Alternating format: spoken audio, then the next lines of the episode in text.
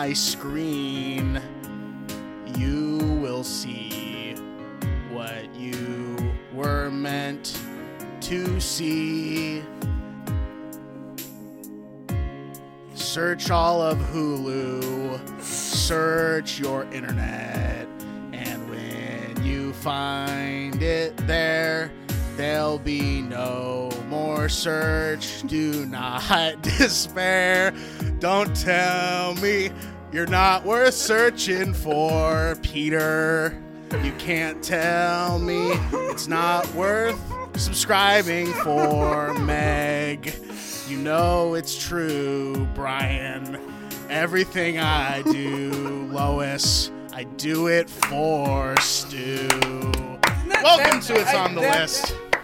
That parody is worth. Sorry I you had to hear the that. original song won an Oscar the year that that movie came out, so, and I believe that this is also an Oscar Yeah. or a podcasty or a Webby or whatever a Pulitzer They're giving Prize. Academy Awards to podcasts this year, so this is actually a good year for Perfect. me Wow. that. Great. The timing. first time. Yeah. I mean, like, what else? What other Yeah. content are people like? Nobody's going to the movies. It seems kind of silly to have like even think about having an Oscar. People in Georgia are going to the It's movies. true. Well, in That's who's going to the movies. They're probably going there right and now. in Wisconsin, are they? Wait, Wisconsin's very going as well? shortly they're opening up. Yeah, one of my professors from college got re- had like a really uh was very upset. And the thing is like the Wisconsin Illinois border is uh extremely like close and this Wisconsin border is very close to uh Chicago. Chicago is Scary. like, it's pretty scary, not exactly fun. And I was looking at uh, this is because this is a normal time we're living in. I was looking at like kind of maps of the the the zo- the infection zones, if you want to call it, and it's like all Yeah. concentrated in the metro area, and there's like a handful of cases in like the farther out suburbs of Illinois, or uh, the farther out like cities of Illinois. Like the farther you get away from Chicago, the less it appears that people are like dealing with it. So it's just like, cool, man. Real down Speaking of dealing with an infection, speaking of dealing with an infection, shut the fuck up. speaking of dealing with an infection, we have a very special guest here with us in the studio today in Marc Maron's Cat Ranch. Uh, we're in a ver- that would be a great is if there was a like podcasting version of Discord called the Cat Ranch that everyone could get on and use to do virtual podcasting. I think that would be fun. Yeah, we should Uh, start that. Yeah. Okay, maybe. Uh, so we have a guest here with us today. He's coming. This is his second appearance on the pod. He was nice enough to come back. You may remember him from the episode where we talked about the Kinks and Jacques Tati. You may also know him from the Everything Now show on Twitch, which has gone to one day a week, Sundays at 8 p.m. for now. But when everything clears up, they will be back, as far as I can tell, uh, to two days a week, and then doing the fun little uh, D and D one that you guys do every other Wednesday, right? Is that right? That's right. Yeah, and a lot of other little smaller side streams we've started doing. It's just it's you know mo- most every so often you can go on. There'll be something going on. He is the leader of the Mustache Brigade that we all have going right now. Uh, Right. You Looking recognize his voice. It, you know who it is. It's Chris Chalakian. Hey everyone, thank you, What's up, Chris? How you doing, bud? thank you. Is this isn't uh, audio? Like they're only gonna hear me, right? They're not gonna see my face, right? I don't Hell know. no. Okay, cool, Yeah. cool. Because Yeah. you Yeah. mentioned the mustache, so I thought they might be like wanting to look at it. Well, they do want to look at it. They aren't going to be able to look at it. Yeah, unfortunately, maybe I just take this quick screenshot and make it the el- uh, the episode art real quick, because I do think it's a very good look for you. Thank you. Yeah, it's your cut. I was thinking you were getting a little like if Andrew Garfield could rock a stash. Yeah. Thank you. Yeah, I got a good, I got a good photo there of you, bud. That's gonna be the Damn. episode art for sure. Dude, you yeah, sniped him live on the air. yeah, you live on th- at 360 no scope this Yeah, I, morning. Hell yeah. I uh, started doing the mustache because I was like, well, it's quarantine, you know, I might as well see. And uh, I think I like it, which scares me a little bit, if I'm being honest. I Yeah. most people you're that- unlocking a per- side of your personality Yeah. that is just not people aren't ready for. I like Yeah. smiling with Yeah. a mustache. it does just like give you it makes your I what I like I've been a mustache boy for the better part of a year I feel like I think in July I was finding like let me just get this stuff and listeners I'm I'm I'm rubbing my face uh, against CDC rules because I don't listen to fucking government, baby. Fuck the feds. Hell yeah. Fuck the Um, feds. But uh, when I was, I just like kind of shaved off everything, like on like my chins and my and my neck, and just had the mustache. I'm like, I really just like how it looks like I have just a, a smile all the time, almost. Like it just adds such a nice little. Yeah. It makes it feel more whole yeah in the 80s there was a while in the 70s and 80s there was a while where mustaches and mullets were really big like the Sure. you know a-list celebrities had these real really silly mustaches and these huge big hairs with the mullets and stuff Yeah. Totally. and now with like everyone in quarantine it seems like you know every, i read an article about how like the mustache is coming back in because of quarantine and then i imagine everyone's hair is getting really long and crazy do you guys think like in the next couple years we're gonna see like the mustache and mullet sort of come back into fashion I think that's just what we're seeing now, dude. You know, like yeah that's, i think already it was happening Yeah, I don't Well, know. I think that it's going to be one of those things where like people are doing it now, and who actually knows? I mean, LA literally, as of this recording, just extended their stay at home, you know, for through July and possibly even later, and so people are going to be rocking those haircuts probably unless uh, but there are there is a contingent of people out there who are going the opposite end of the spectrum and they are going fucking ape shit and just shaving Yeah. it all off and it's crazy that's actually scarier to me yeah and i think that's a that's yeah not okay in my opinion No, it's like anarchist, but like in a bad way. I agree. Bald people are scary, folks. My, yeah, Mason. That, that's what I was. Always, I was always working up the courage to say it to you, but I, like, was, I what started the going fuck are you bald in like my bro? early what the twenties, fuck? dude. This is a moment of me like taking full control of something I had no control over, and also it saved me a ton of money on getting haircuts because I used to spend like. 25 maybe close to 30 bucks with tip on like very on like trips to the barber so they could salvage something he did mm-hmm. his best damn job and he like when i was when i went into my guy and was like hey i don't i want to like you know get rid of this fucking thing like just do it he was like cool i'll do it for you for free man like you're not helping anybody out right now. Whoa, really? He Yeah, like he you- took a yeah. fucking pro bono situation for you? what a sweetheart Yeah, my man Rigo at Telegraph Barber on uh, Third and Western, roughly in Koreatown. Like that was my fucking guy. He really looked out for me. Uh, speaking of the big hair situation, though, we got a little bit of a, a fun poo poo platter for y'all today on the show. Yes. Where big hair, big vibes, big t- no, not tin drum, no, not tin drum, Yeah, big sound. Yeah, why- oh no, uh, come on, uh, big sound, big fun, big dance. It's the land of opportunity, as they say. Ladies and gentlemen, please hop on the very carefully wiped down plane with us, as it's on the list.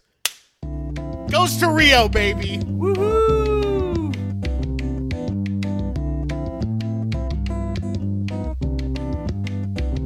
We're going to Rio. We are. All right, put on. It's under. Put on under the sea right now. Put on. Put it in Wait, editing. no. Put on under the sea. play a brazilian song No, put on under the sea. Put on the Sebastian the Crab doing under the sea. Under the sea, right? Uh, Rio. From uh, the uh, Caribbean. He's not from freaking. Jam- I can't tell the difference, man.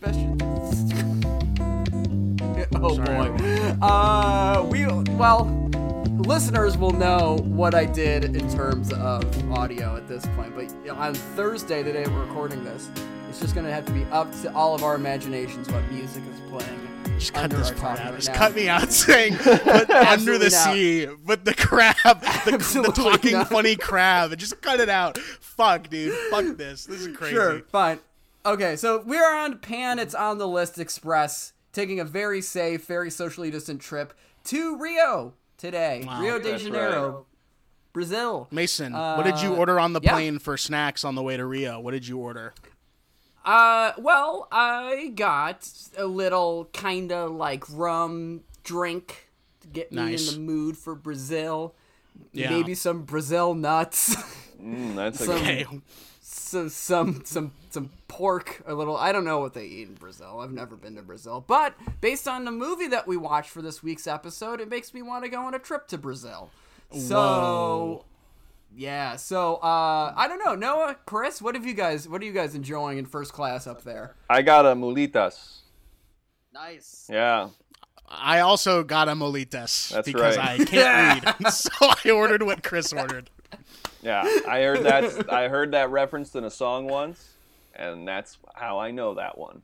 I have the Very one. I also I ordered a uh, pina colada because if you like pina coladas and getting caught All right. in yeah in the rain, yeah, you get it. You got that one. Yeah. So I Now, ordered why that. are you saying pi- that's like that's a pina colada is a Spanish drink and they speak Portuguese in Brazil? Yeah. let's let's. Get we're gonna have. straight I'm predicting we're gonna have a lot of Noah referencing countries near Brazil.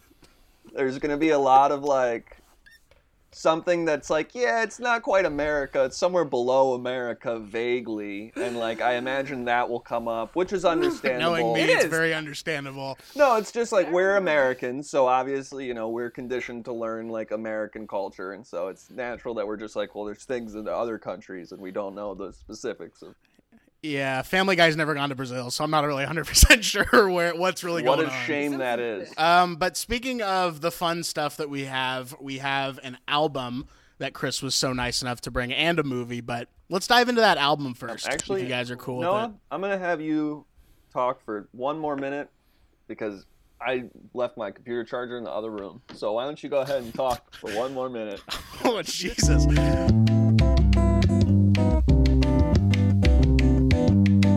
Okay, so Chris, this is your choice for. Well, this is guest choice. This is chef's choice this week. Why did Chef's you choice. choose to take us on a little, uh, little international jaunt, a little trip to uh, the Brazil? We lost you, Chris.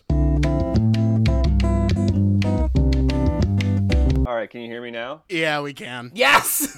Boom. All right. Are you still recording? I am still recording. I double check. believe. Let me let me double check.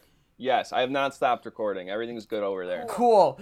Great. Okay, so I'm gonna start again. So Chris, why did you uh, choose uh, to bring us on a little international trip to uh, Brazil this week? Okay, yeah, I had a really fun time doing this podcast last time. Thank you guys for having me back on. Yeah, of course. But I felt like last time I just sort of had two random things that were like sort of unrelated Mm. to each other.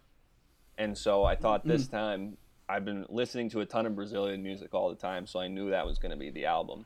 Sure. And then I've recently Yeah. got really, really into this movie that I thought was tangent. You know, it takes place in Brazil, so I thought I could do a whole Brazil experience. As it seems in the last year, oh, Totally. since we've spoken last, I seem to have become deeply obsessed with Brazilian music and culture and all that stuff. Well, you know what's interesting why why surrounding. You know what's interesting. I'm gonna inter- fucking interject for one second. Excuse me. Uh, what it's interesting is that when we recorded last, when you were still in L.A., Mason, Mm-hmm. Chris and I left uh, the cat ranch and we were walking to my car and we were gonna hang out afterward. And do you know what Chris said to me when we were hanging out afterward? What did he say? Chris, do you remember this? No, I don't. What did I say? I remember hanging out. He said we were at H Mart. We went to two different H Marts. Yeah, Yes, we. Yeah. Yeah, we went to the food court at the H Mart. You told me I'm actually not a monster. I don't want you to think that I'm actually a monster in real life. Uh, yeah, And I did. I, said, do recall having a conversation with you when I went. I think you might think I'm being genuinely mean to you, and I hope you understand that when I'm being mean to you, it's like in a loving way, and like you shouldn't think that I like don't like you or anything. And then I called you a cocksucker and punched you in the head. It was awesome. But uh, what you what you said to me in the food court when we were eating our food, which was mwah, chef's kiss, you said to me, "I watched a great movie the other night. It's called That Man from Rio." No way. Is that true? That's, That's true. I'm not making that up. Oh boy, but that is going to be a topic for later in the episode. Yeah, we will, but they are related. So because th- these things were sort of coinciding, which is I was very into uh, I don't know, like a friend of mine just got me on João Gilberto, who's not Tropicalia, not, not Gal Costa either. But for like a year and a half, I was super into João Gilberto. And I think it's because he's kind of this like kind of depressive thing, and so if you're like maybe if you're Yeah. going through like a slight Yeah. minor depression, it's like nice to have That's- like this sort of melancholy. That's very funny you said that because my João Gilberto, João Gilberto phase was definitely early college, which, you know, looking back, I was shipper all the time, but I was hiding a deep sadness. Right, yeah, right. that's it. Just like Brazilian music, it sounds very chipper Well- on the outside, and is on the inside is ugh. it's very melancholy, yeah. So yeah, what so that was happening. I was super into uh, João Gilberto, and then I was like, oh, I love bossa nova, and I was learning, you know, Stan Getz, all the other guys, uh, Antonio Carlos Jobim, and all those guys, and I was getting really into that. But then, like, eventually, I was not so depressed anymore, which is like a good thing. Yeah. And Yep. when Yeah. you're not so depressed anymore, you're like, well, you know, I trying to get some other something else to kind of sh- shake it up. And I think on my Discover Weekly, I got one Gal Costa song, mm. Oh wow. and I remember loving the Gal Costa song, and like it just kind of sat there in my. You know how you have like those songs you get from your Discover Weekly where you're like, I don't know who this, I don't know the album, I don't know the song. Like this is just one Yep. random song that will sit here, you know. Yeah, that's. Yeah. I feel And like for that's like been a three months it was that, Yeah. and then finally I like Yeah. went back and I was like, this song's so good, I gotta know more. It's Brazil, I like Brazil now. I had probably just seen that man from Rio too, Mhm. and so Yep. I was like, which it was because we'll talk about that why I watched that man from Rio, but so then I was like, I have to listen to this album, and so I listened to Gal Costa's self-titled album in full. I was at um, the I was at UCB Sunset. crazy, crazy place to be. Yeah, in the inner sanctum. So maybe there's some like trauma associated. I don't know what, what makes me like it, but but I was, you know, enraptured, and I, it was like this sort of similar sound and what I was listening to. It, it it is sort of rooted in bossa nova and traditional Brazilian music and stuff, but then it also takes this like modern rock and Americanized heavier Yeah. electric gu- instrument stuff, and we can talk about all that later. But like for me, someone who was like, well, I like this music, but I don't want to just like sit for 18 hours a day anymore necessarily. It was like it was nice to have something like you could go for a drive to, you know, things like that. Yeah. Sure. Mason, you had mentioned that you uh, had a little bit of a Brazilian music phase. Did you know about Gal Costa No, or this Gal album Costa- beforehand? No, Gal Costa wasn't really in my um i- i- in my kind of sphere. It was really just uh João Gilberto, uh Antonio Carlos Jobim, like you said, and uh, Astrud Gilberto, I think is her name. Yeah. yeah, yeah. It was kind of Yeah, that. yeah. You know sphere. that she she was João Gilberto's husband, and then she left him for Stan Getz. shit. that uh, Wow. and Or also, she was his she was his wife.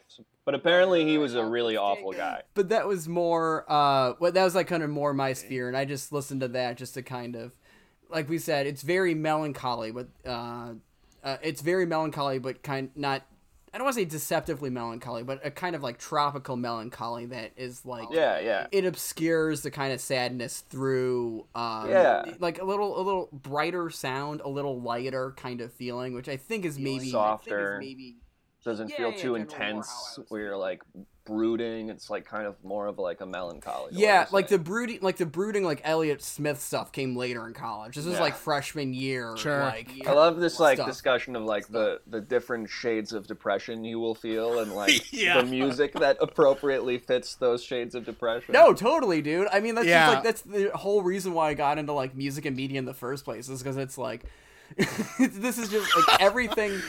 Like looking back, like everything that I like loved or like was really like speaking to me at a certain point in my life had like some degree of depression, and instead of being like, maybe I should get some hel- mental health at that point. I'd since I've since been to therapy and taken this stuff a little more seriously. But at that point, I'm like, instead of looking right. for help, why don't I just imbibe more Elliott? Why don't I just listen to fucking uh, Miss Misery every single fucking day as I'm walking to the train? You know, like that kind Yeah. of thing. Well, if you guys if you guys were depressed, did you guys just try not being depressed at a certain point? Like, you know, did you I did. just I did. never That's tried actually how that. I got never out of it. tried that.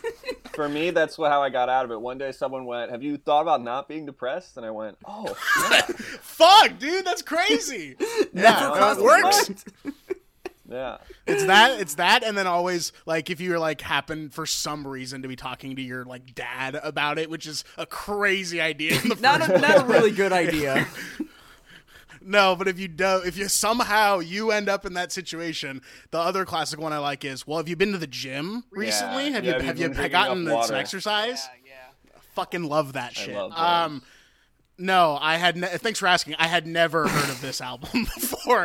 Um, I had never heard of this album. I had never heard of Gal Costa in the first place. This is a complete. This whole genre has like kind of gone under the radar. I feel like, and that I Mm. feel excited about. Like, I do feel like I have some un, like some lost gems basically here. I really. Well, it's an interesting situation. You 100% do. Like I was Yeah. thinking about this and I was like, wow, this this pairing not only just like fits together like a hand in a glove, but it is like so like on the nose as far as like wow these really are like hidden gems Yeah. like so to speak I know. I'm really Um, excited. But this is a situation. This is a situation where I was like, oh, this is like completely new to me. So I like did a little bit of like looking into Tropicalia like as like a genre and like as like a movement. It's was insanely short lived as far as like the peak. Yeah, As far as maybe a year and a half. I was shocked. Two years. Well, it was like a born. It was birthed out of like a pol- political like uprising of Yeah. like far left people So- during like a dictatorship, and that's crazy. Yeah, so kind of. So I just bought this book called Brutality Garden by Christopher Dunn. If anyone wants to learn more about it, it's like a 300 page. Like he did seven years of grad school at various, you know, Tulane and a couple other Shit. places, mm-hmm. and he writes this like big. I guess dissertation or whatever on Tropicalia, and I like it because it, it is an academic text. So he's not just like, "Here's why I love this genre of music," and these guys are so Right. cool. You know, he's like quoting uh, critics and scholars and stuff. And so I just have become so immersed in this. And what I feel like not only is this music so good and so fun and like it's great, but this particular cultural movement of Tropicalia, I feel like is so important into understanding sort of 20th century geopolitics and uh, the way that like culture has been shaped by, you know, the uh, even like globalism to a certain extent. Yeah. And Yeah. it's it's so fast. It's you see like the merging of cultures and what effect that can have, and then in the background, to your point, Noah, like there was this big, very important uh, military coup in 1964 there that I think has extremely uh, profound impacts today in the life of Brazilians and also just you know at as at large what that has done to the global uh, geopolitical situation. I guess like that coup in '64, which the U.S. did help back. Uh, You don't say. Yes, chef. was very bad for them. It like really did a lot of damage to the country in the long term that they have not really gotten out from under. Quite honestly, now over 50 years Right. later. Uh, not that we're so great here or whatever, but I'm just saying like it's it there there's still a lot of oppression in Brazil. It's very Sure. tragic. And this movement did spring up, spring up. But what was very interesting about this movement, Tropicalia specifically, is that the right wing hated them. They thought they were, you know, trying to do free expression and they were challenging the social norms and they got upset about that. And then the left wing hated them because they were like, you're not anti American enough and you're not Oh, wow. political enough. And there was this big pushback against like Os Mutantes, who's part of the Tropicalia movement. Mm-hmm. They used electric guitars, which was heavily American. At the time, Sure. it was considered like if you're playing an electric guitar in Brazil, it's you're playing American music. And so people Wow. were fur like the left was furious at them for doing that because they were like, you shouldn't be normalizing American culture or whatever. Which you know, like take whatever side of that argument you. I think there's it's like a valid argument to make potentially, but they also were uh, Caetano Veloso, who's one of the two main guys with Gilberto Gil, he sort of talks about the movement they were trying to do, which was just sort of free expression, as the overriding force that can escape politics. And as as a culture that is today, I feel like permanently politics brained, that is like an interesting notion to me that you can do things Yeah, that are yeah. subtly political without expressly being political. Sure.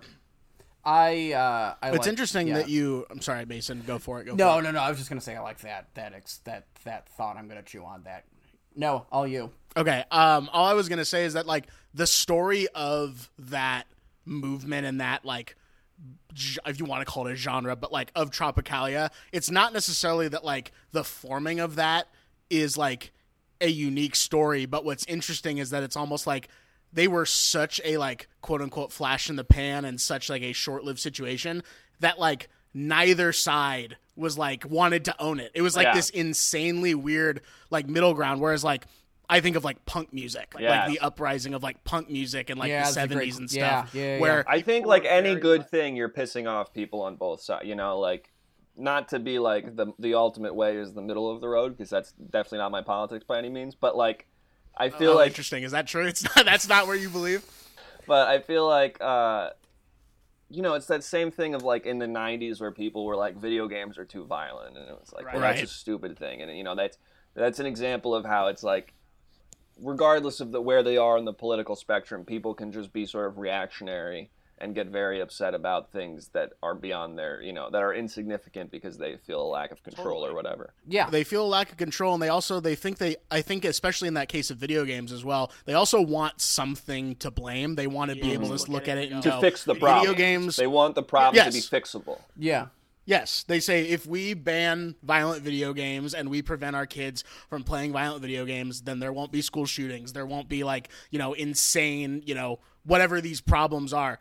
It's not the case, you know, that's been proven that that's not Yeah. necessarily the case, but like it's interesting that like this is like a this is a this is a very fast rise of something that created these very and this very it's very I would all I would s- I would argue to use the term experimental Oh, music Yeah. Yeah. of just, different And intentionally. instrumentation.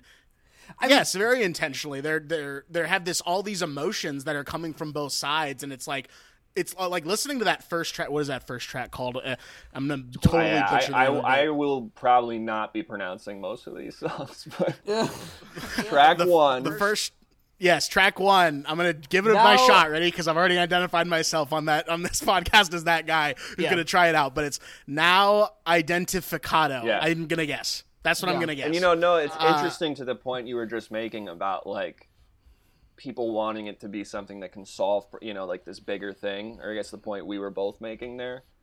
Like Okay. that is a criticism people had of the Tropicalia movement that if you look in the lyrics, which seem kind of slight, and they seem, you know, they're sort of love songs, and they're like, I'm walking Right. through town thinking about the girl or whatever, but they're they, they're very poetic they focused more on the idea of like you are trapped in a repressive system how do you live in your day-to-day life within that which Yeah. i think yeah. that can frustrate people politically when they're talking about mass movement and change stemming from that and when you were just you know when a coup just happened you want to be able to Right. but i think like this is so this that sentiment of like at the end of the day we are just going to sort of be people walking around for most of our lives and what is that experience like and you know let's talk about that experience more than the greater ideas that sort of exist in conversation but not really in action the movement was very short-lived to Noah's point. They got kicked out of the country for being perceived as political, um, which is ironic because you know, like it, it was so you know they everyone hated them. The the people who were saying they weren't political enough, the people who were saying they were too political. In the end, they attended some protest, I think, about a student who was killed by the police, and for attending that protest publicly, uh, Gilberto Gil and Caetano Veloso were sent overseas to London for three years. They were exiled, and that sort of killed the movement. But Yeah. Gal Costa was not sent overseas. But she was And at I the she was, she was at the at the rally with them or the the meeting with them. She was. I. She was also the Tropicalia movement was very clearly defined with very explicit members, and it started because Gilberto Gil and there's a lot of background to give to the album. I'll try to do it quick. But Gilberto Gil and Caetano Veloso met in college. They were these guys who, these two brilliant musicians who found each other and were like competing with each other. You know, it was a sort of Lennon McCarthy thing. McCartney. Um, and ironically, the thing, you know, they met Gal Costa, they met Os Mutantes, they met, I think, Tom Zé and a couple other guys. And then they were trying to figure out, they were doing concerts, they were like doing, you know, live stuff a little bit, they were writing a little bit. And then uh, Sgt. Pepper's Lonely Hearts Club Band came out. And apparently, Gilberto Gil listened to that and was like, this has changed music as we know it, and we are going to create something like this, and this will be the movement, it will be Tropicalia, this will be the whole thing. So it stemmed out of this one album called Tropicalia ou Panis eh, Circensis or something. I don't know, 68. It's a great album. It's not on Spotify, but it's on YouTube. Um, and Gal Costa was had two songs on that. She was very much part of it. I don't quite understand why she wasn't exiled too, but I know that she just like pivoted to disco. So if you listen Yeah. to any like seven mid seventies or later Gal Costa, it's very, very light. It's just disco. It's just like it's like a swing in the opposite direction of what was happening. Totally. Maybe it out of fear potentially, Yes. but you know we we don't know. But it, uh, not only was she pivoting, she's prolific. She has so much she had music. so It's much music. Like, crazy. yeah, I it's like going looking for this album on Spotify, like from her page. Al- like you go to the Yeah. album page and you have to scroll from like basically an album every year since the late '60s, which I think is like Yeah, you know kudos worked. to her for putting in that fucking hustle and like still. and I mean, Gilberto still- Gil was like the minister of culture in Brazil in the mid 2000s. So these guys were Oh, wow. very much vindicated. And Mm-hmm. I think Tropicalia is considered. What was interesting about Tropicalia at the time, and I think since then, is it bridged this gap between there were sort of two types of music in Brazil at the time: the music for the working class and the music for like the intellectuals, you know, the elites of society or mm-hmm. whatever. Mm-hmm. They had like the more poetic music, and then the the working class had the more like traditional music and they were working to bridge that and so it was accessible in both groups and i think that remains true today that like within critic critical circles like pitchfork i think very much likes tropicalia they did some write up um, and also i think in brazil i don't know there's one random brazilian guy i know is my source on that but he's like oh yeah everyone loves tropicalia man like it's this you know like yeah he's like it's great Did you also see this guy at the UCV intersection? no he was a- he's actually a guy who watches everything now and talks to us sometimes no shit, very no cool. way, Yeah, really? and he watches from Brazil. And so one day I was talking about Tropicalia on the stream, and he was like, "Oh, that's my favorite genre, man! Like everyone loves Whoa. it." He's like, "My grandma loves it, but also like it's. I think it's so good." So it feels like that's sort of the classic rock of Brazil. You know, it's Yeah, like the yeah. Rolling Stones or whatever. But with Gal Costa specifically, to get to now center in on Narrow this it in. actual this actual album, you might notice that she is not a songwriter. Well, that was my thing. Is that I knew I knew um, I recognize exactly one song on this album, and that's because it was uh, it was the the it was Baby, which is an Os Mutantes cover. And speaking of Discover Right. Weekly, that was a Discover Weekly track for me back in like 2016. So the Gal Costa baby was the Discover Weekly track. I believe was the Discover Weekly track that sent me on this whole rabbit That's hole. crazy. Sure. Uh, yeah, and because it's such a good song. That's a, I like that's a her great song, and I feel like more than that the- song's yeah. also like or covers of that song, specifically that song, have shown up in my Discover Weekly uh, a handful of times. Yeah. Like it just seems like everybody eh, who like wants can cover it get like wants to basically, you know. Yeah, and I it's think just a probably a- badass song. I love it. Yeah, and I think probably another reason that this one didn't, like this one kind of faded into obscurity more. It's written by Caetano Veloso, baby. So neither, you know, no one gets claim over it. I don't think Caetano Veloso ever recorded his own version of the song. Mhm.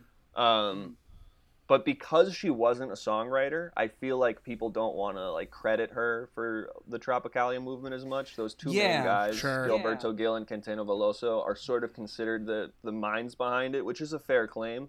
And then Os Mutantes, I think, had their own sort of cult following that was irrelevant to Tropicalia. I think I know a lot of people who know Os Mutantes as like a band that don't really know any of the stuff around it. Yeah, and you s And- you say that, and the it's kind of the the American version of that that's coming to mind is like Linda Ronstadt or something, who mm-hmm. Oh, that's a really good point. Yes, Who's- who in her moment Yeah. was huge. and di- and, And I would yeah. I would give the same art. The reason I chose the Gal Costa album as opposed to like one of the Gilberto Gil or Caetano Veloso ones is like those are all good. I don't know if one sort of stands out above the others, but like she to me is one of the if not the best singer I've ever heard. I mean, just like she's incredible. from Yeah. from a raw like the technical like being a singer and just the passion and emotion that you have to put behind music which in my view is not something that like you can kind of get technically like that's just something you're gonna hear on the song or not Mhm. and like she has it to such i mean like the versions of her songs are just to me so much more powerful than the other versions and she is this incredible singer and i feel like people tend to sort of discredit singers if they're not also songwriters. And i feel like i you know i want to like stand up for that because sh what she's doing with these songs like they wouldn't be the same if Caetano Veloso was doing them on his own i think.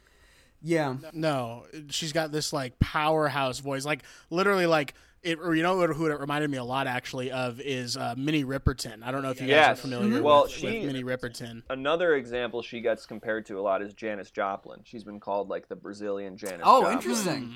And she her next Throwback, album, throwback to the show. her next album, after Gal Costa is I think also called Gal Costa or it's called Gal. it's fucking crazy. yeah, it depends like where you read it. It's either also called Gal Costa or it's just called Gal. But six, 1969, same year, it's like a blue cover, and she has this one song on that called uh, "Me nome Gal," I think, which is "My name is Gal," and it is like she just screams for like three minutes of it, and it's the most beautiful. Oh, boy. it's like the most beautiful, captivating. You're just Picturing the kind of parallel universe where uh, uh, Janis Joplin doesn't die and has a extensive uh, disco career. yeah, you go like so see the all the live concert albums of Janis Joplin on Spotify. yeah Yeah, yeah, yeah.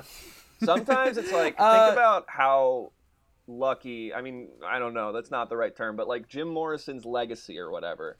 How much Sure. worse it would be if he was able to age into an old man and become like I feel like he'd be like a Trump guy now, maybe. A or, like, hundred percent. Are you kidding me? God. I th- Yeah, like, absolutely like, that dude was like you talk to people that were kind of like ne- like people that were look- in look at that Ted scene. Nugent. Yeah. yeah, like exactly like Ted Nugent. Like you, or you talk to you listen to people who were like in that scene in L.A. at that time, and most of them were like, yeah, Jim was just like a sexy guy. Like he wasn't like that good of a poet or anything. He just was like really hot, and then like.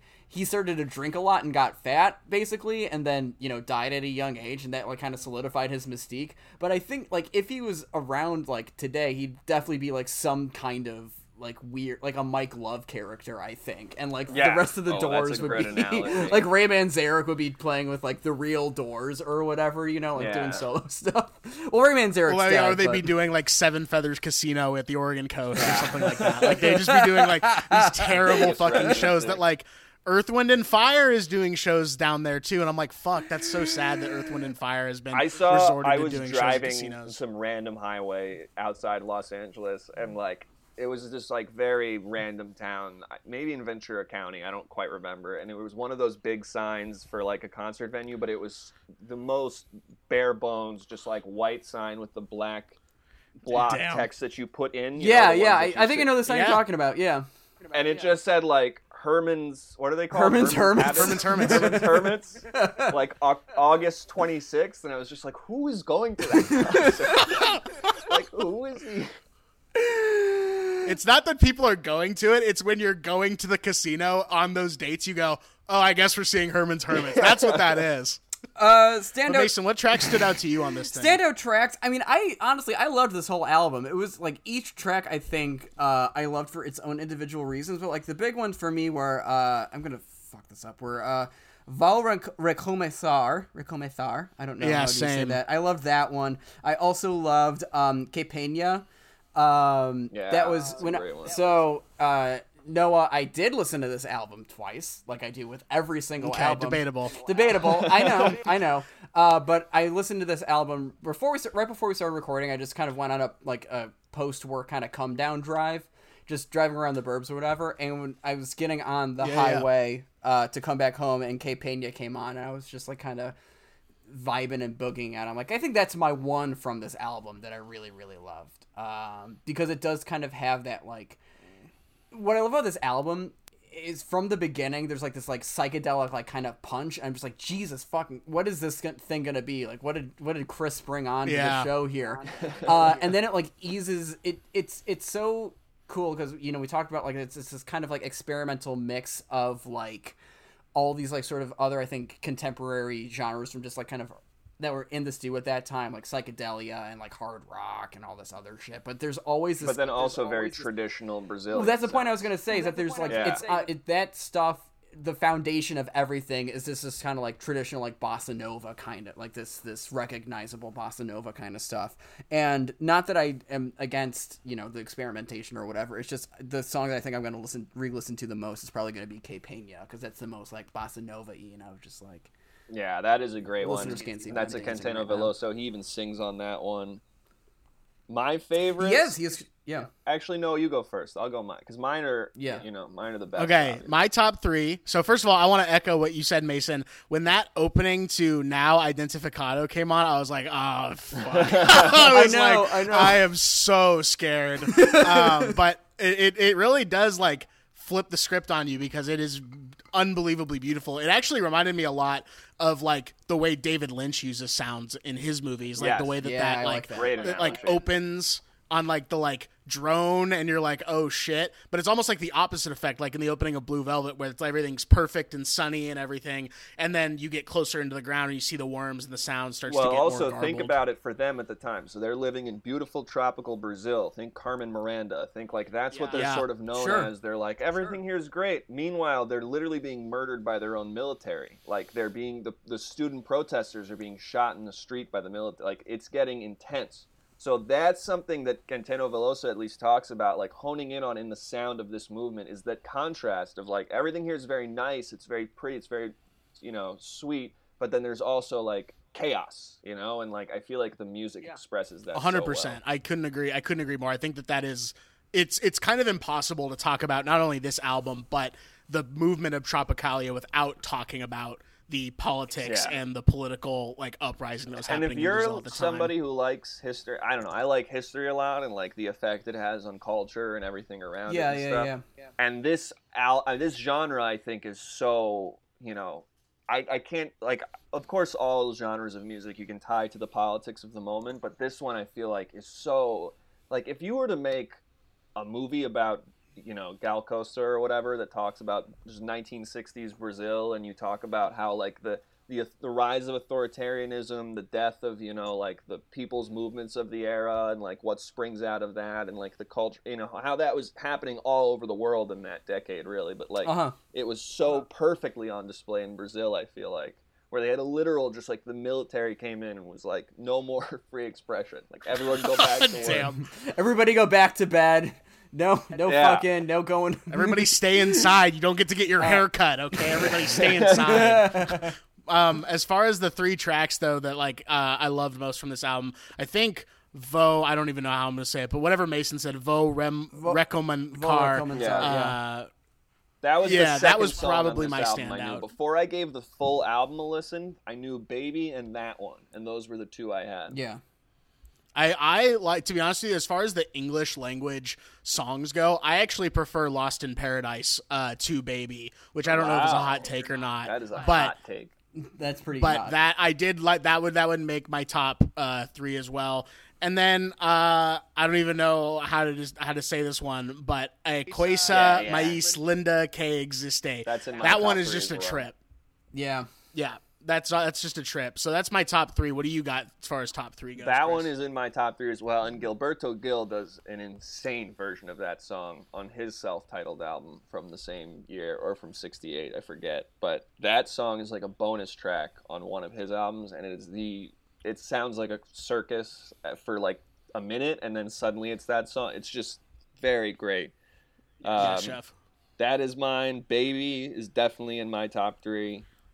And my actual favorite song on this album is uh, Namorinha de Portal. I feel so stupid saying these things, but the fourth track. The fourth. Yeah, I like that on one a the lot album. too. I think that would be like That one is my Yeah. favorite. It's the only one written by not Caetano Veloso or um, Gilberto Gil. It's written by Tom Zé, who's another guy at the movement. He was the one who totally disappeared into like poverty and obscurity, and then David Byrne found him and oh, resurrected his whoa. My entire career. guy! Hell yeah, David Yeah. Byrne, doing it for the fucking Yeah. culture. What a champ! I just started because I'm obviously like working my way through every Tropicali album. So I just got to the Tom Zé album that this song appears on, and now I'm like listening to his version of it for the first time, which is great. But her version, I mean, like I cannot think of just a more beautiful song. Like if you're just if it's a sunny day and you're going for a drive, not a lot of cars on the road, you can go kind of fat. You know, you're going like 60 on the highway, 70, whatever Yeah.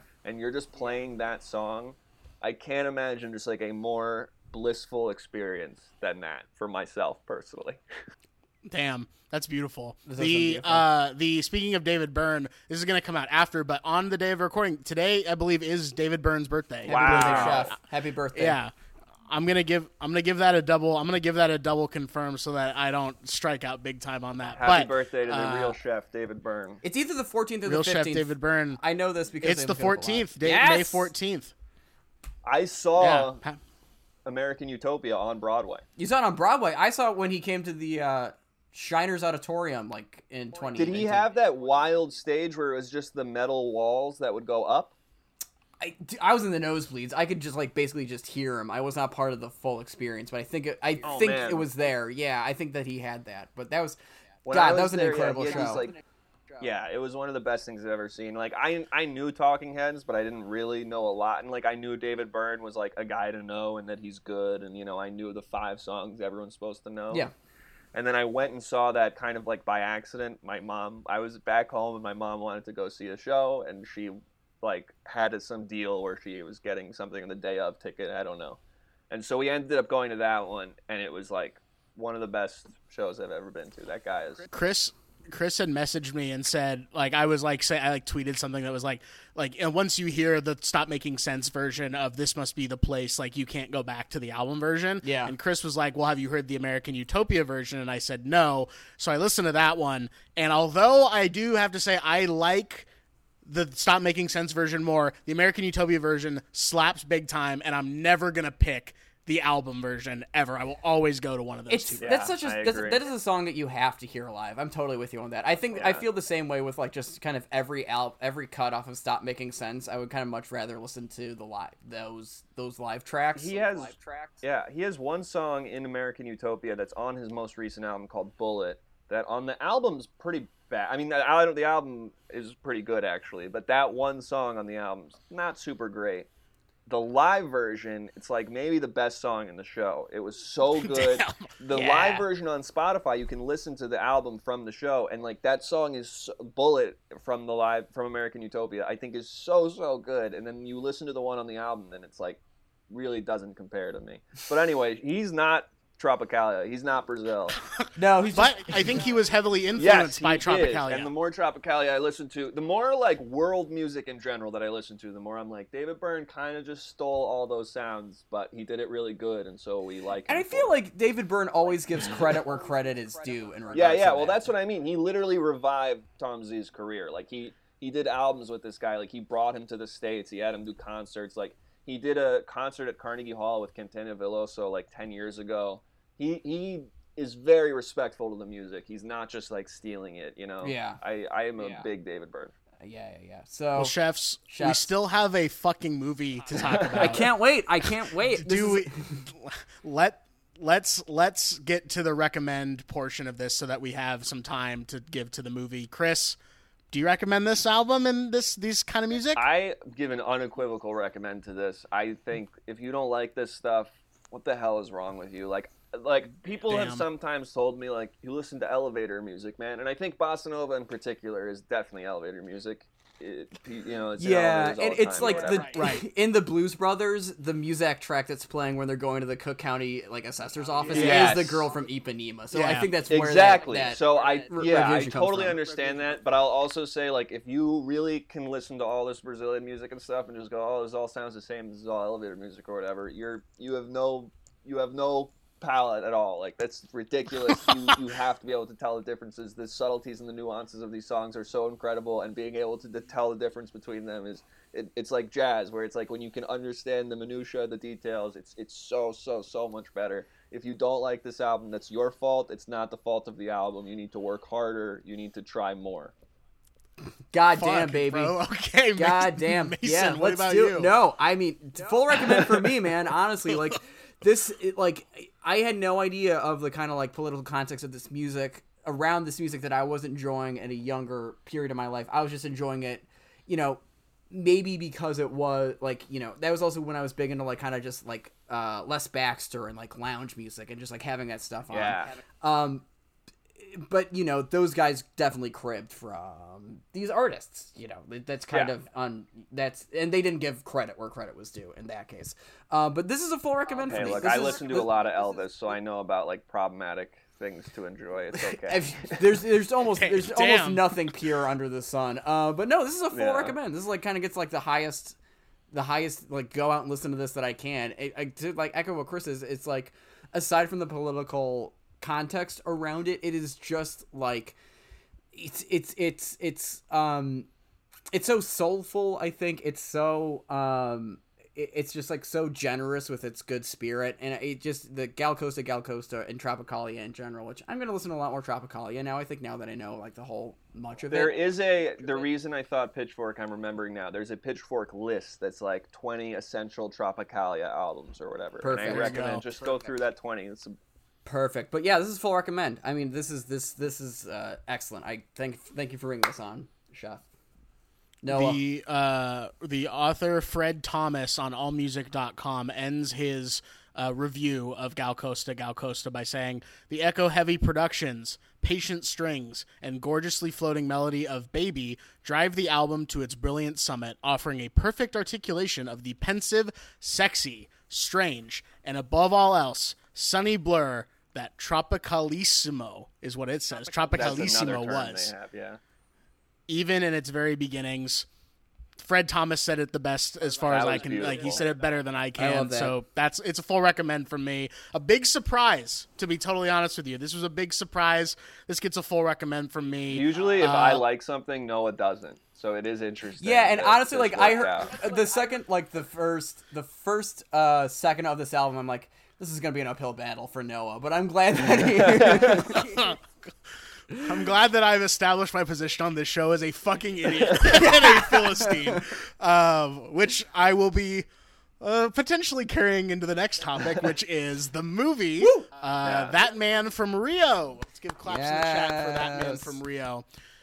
Um, like I already said in the intro uh, to the show, Chris, as when we were done recording that first episode back in uh, the fall of 2019, Chris and I were hanging out, and he told me. I just watched this movie called That Man from Rio. He told me in the H Mart food court uh, in Koreatown in Los Angeles. And I was like, oh, that sounds cool. Little did I know, f- six months later, I'm going to be talking about it on this podcast. Did I tell you at the so- time? Like, I think it's one of the best movies I've ever seen. you told me you were like, I cannot stop thinking about this movie. I think it's so fun. Yeah. And that's like what you had said to me, and I was like, oh, that's cool. I literally have never heard of it. And I remember saying like, yeah, I never heard of it. And you're like, oh, dude, you got to check it out. It's got John Paul Belmondo in it. You were like, just like gassing this movie up big time. So how did you stumble upon this thing then? So my upstairs neighbor, I I was talking about how I was like getting into John Paul Belmondo. I was like, that guy's a really great actor. Um, and the reason I was doing that is this is like kind of a funny, neurotic side detail, but I was really into Peter Sellers as a kid. Uh, like I was super obsessed Yeah. with Peter Sellers. I watched. I think he had like. 40 something feature films and I had watched like 40 of them. Like I was like, Holy shit. God I, damn, like, dude. So like, how old were you when you things saw like, like- being there? I was like maybe 15. That's like, When I at first I watched all of his comedies and then like the early British comedy. I was like really really obsessed with this guy. It's funny too because he's like this character guy and I'm not at Yeah. all that. So it's weird that I had maybe it is like I feel like he was doing the thing I can't do. yeah. But Yeah. I was obs- I read so much about him. I was, you know, like so so devoted to that actor basically. And then I read this 450 page memoir, not memoir, uh, biography of Peter Sellers. Damn. Wow. And he is like one of the worst possible people. Like he's like Yeah. maybe he's like kidnapped his wife. He has like physically abused his kids. Like he He was really just an awful really- he's an awful person Yeah. to Yeah. work with. He he was just like really one of the worst people, really. Like and Wow. it was really horrifying to read as and I kept reading further and I was like this is one of the worst men you could pick. Like you couldn't do a worse job. Meanwhile, I'm also like, well, that sucks. And my favorite director is Woody Allen. Luckily, nothing will happen there. and so, like, Yeah. so like, there's this sort of series of bad things happening where I'm like, am I the am I the problem? You know, that all these people that I like, the, uh, and the, the the common denominator there is where I is ended up- in that case. did I lose you guys? Oh boy, I said that because uh, Chris glitched out on us. Chris, we lost you. Oh boy, yippee!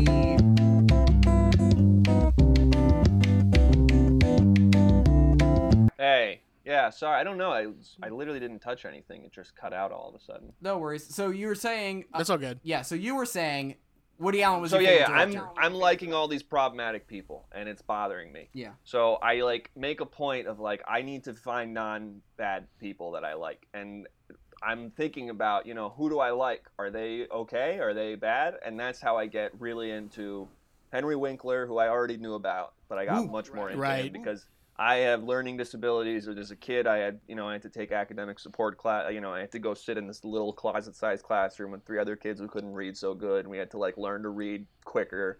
And like my teacher brought in this article about Henry Winkler one day, like having dyslexia and being a, the Fonz one day, and I was like, that's really cool. So I loved Henry Winkler, Alan Alda. I always thought that that was like such bullshit, like about the like that kind of stuff, because it's like, yeah, everyone reads slow when they're trying to like fucking figure out what something means. Like I always thought that shit was like insane. You know what I mean? Yeah, like uh, the concept of learning disability. No, not the concept of learning disability. Well, yeah, I think I do think that you the fact that you have a learning disability is insane. Yeah. Uh, but no, they're just like like the we need you to read quicker so that you can get done with the book yeah, faster. yeah. Well, like, it is like yeah, when you're like- standardizing and regimenting everything. If somebody reads yeah, at yeah. different That's what's pace, that's you know, what's that's a insane. problem. Yeah, yeah, yeah. Yeah, and but so Winkler, Alan Alda, another just gem of a human being, such a sweet man. He's been like an advocate for women's rights for long, long before that was like a socially, you know, like The one cool true thing ally, doing or Alan whatever. Alda. Yeah, yeah, yeah. Alan Alda's been a ally of women for 50 years or whatever. Mhm. Uh, Elliot Gould, I don't know if he's problematic, and I have a feeling he is, but I'm yet to find I haven't like, heard hard anything, evidence. and I'm really like, right? I haven't heard, it, and I kind of don't want to put Everyone that out talks there. about like how there's the wild years of Elliot Gould, and like usually the wild years to me implies like possible Fucking. yeah like possible pedophilia stuff in hollywood you know like one of those Right, guys where you're like at the epstein parties so i'm always concerned about that uh, but he seems to be cool so far and then another one was john paul belmondo who as far as i can tell is just like this pretty cool actor guy who has Well, that not makes done me anything happy. bad Yeah. yeah, as far as I can tell. So I'm getting really into him. And my roommate upstairs, my guy who lives upstairs, not really my roommate, goes, I just watched this crazy movie. I have no idea how I found it. And that's what's uh, that's the kind of romantic part of it too for me. He's like, I have no idea how I found this movie or where it came from on my radar or whatever. But you have to watch that man from Rio. And he said he was Is like that Paven or Tommy? Haven. And he was like, Yeah, yeah. I didn't even like it that much, but you're going to be obsessed with it. And I remember he Mm. kept saying that. He's like, this is going to be your favorite movie. And I was like, okay, okay, whatever. Oh boy. And for like five months, I don't watch it. And then finally, I guess a week before recording the last episode I was on this, I sit down to watch it. And sure enough, I was just like, oh, they seemingly made a movie specifically for me. You know? Like, yeah. Cool. and this is a movie yeah. that what I like about it is it's just the things I want in movies. And so like this is the last one I was very adamantly saying if you don't like that album there's something wrong with you and it's a you problem. In this one I will completely say if if you don't like this movie that's totally fine. I get that. That makes complete Sure, sense to yeah. me and that's fine. Yep. But if you like the plot of this, like if you just read the long line of this movie and this sounds cool to you, I promise you it is. It is going to live up to what you're hoping it's going to be. It's so good. It checks all the boxes of like cool, beautiful 1960s. The music's all like bossa nova, beautiful Brazilian music. Uh, everyone in the movie is very pretty, and all the shots look good. And they go to all these big fancy houses, and there's these mystery of like this ancient artifacts, and you're like, are these statues mythical? And then like, who is on whose side? And meanwhile, this is all happening on like a very tight time frame because like there's these guys kidnap Belmondo's girlfriend, and he's literally just chasing them for half the movie, pretty much. Like And you, It's- yeah. And yeah, yeah.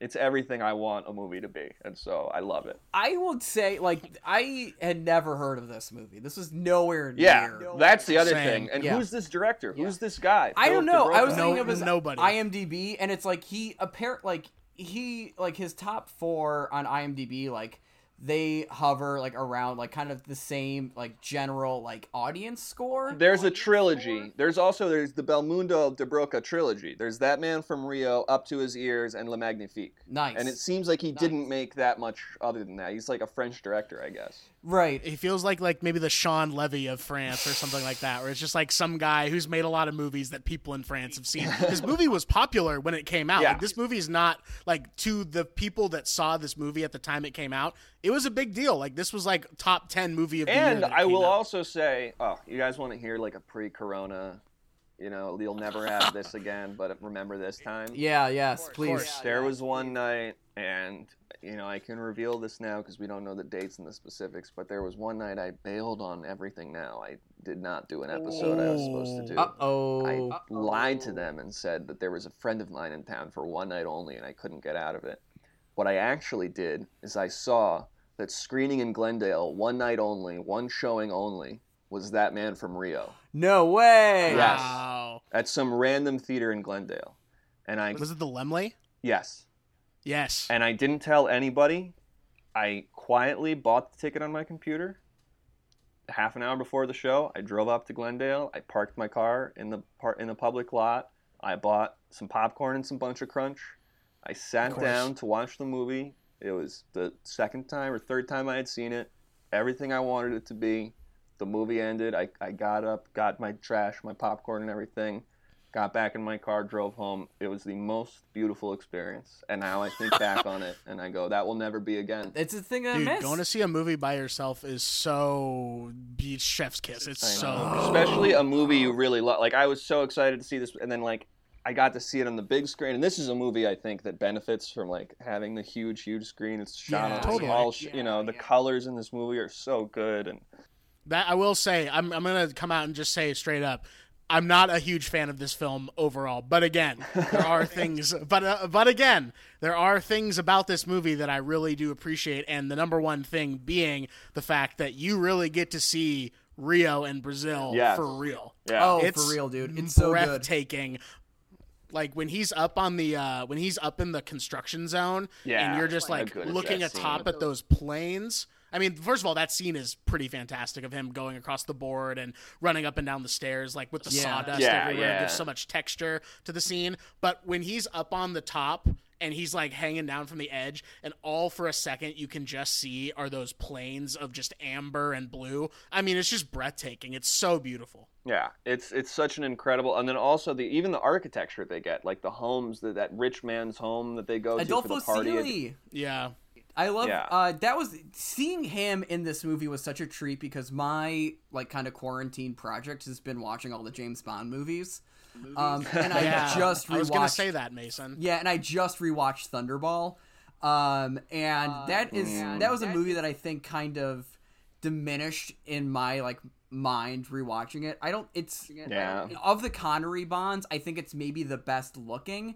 I think Ken Adams' production design and that like really hits. I think it's shot really well. It's just like two hours long, like two and a half hours long. It's just like way. I too also much feel plot. like it's it was a little like campier, like almost too far. Where like there was the fun campiness of like Goldfinger and Doctor No, but I feel like that one you were like, oh man, we're really.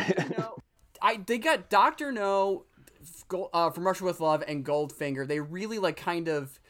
By even like by contemporary standards, my in my mind, they like really do a good job of like the sexism and that shit's still there, but it's not like so obnoxious. And then after Goldfinger, they just decide we're gonna really dial up the misogyny and the sexism. I'm like, no, thank you. And then they like heard my voice from the future saying that was a little too misogynist. and therefore, you only you only live twice. They're like, we heard you. You want more racism. And I'm like, Yeah, that's not what I said. You guys aren't listening to me over here. I had that experience with a, another amazing French comedy you guys should watch called OSS 117 Cairo Nest of Spies. Oh yeah, yeah, yeah. I've seen those. Yeah. So yeah, I Whoa. knew that uh, in French class they showed it to us in high school. The guy went on to make The Artist later on, and I, I know actually, it's so Oh. crazy. I Yeah. actually insulted that guy at a Q&A by accident once, and it still haunts me to this day. What did you say to this man? Jean Dujardin or Michel Ha- Hazanavicius. Hazanavicius.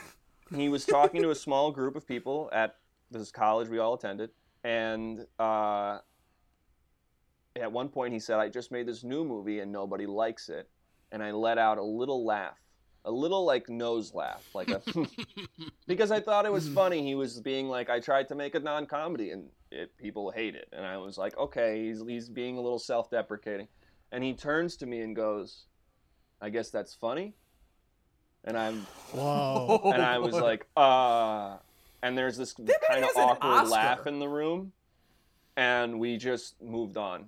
And then after I Brutal. went up to him for the Q and A part, after the thing when we were all just like going to shake his hand, I was like, "Did you watch the old Pink Panther movies a lot?" And he was like, "Yeah." And I was like, "I fucking knew you did." And then I laughed. I mean, I didn't say that, but like. I fucking knew you did. I ba- like bitch. that was the infer. I again like I was trying to say like I was basically trying to be like, do you like all these movies I like? Because I think you do. And he was like, yeah, but it came off as me saying like I saw you steal those bits from that movie, Yeah. motherfucker. so I have a really so bad.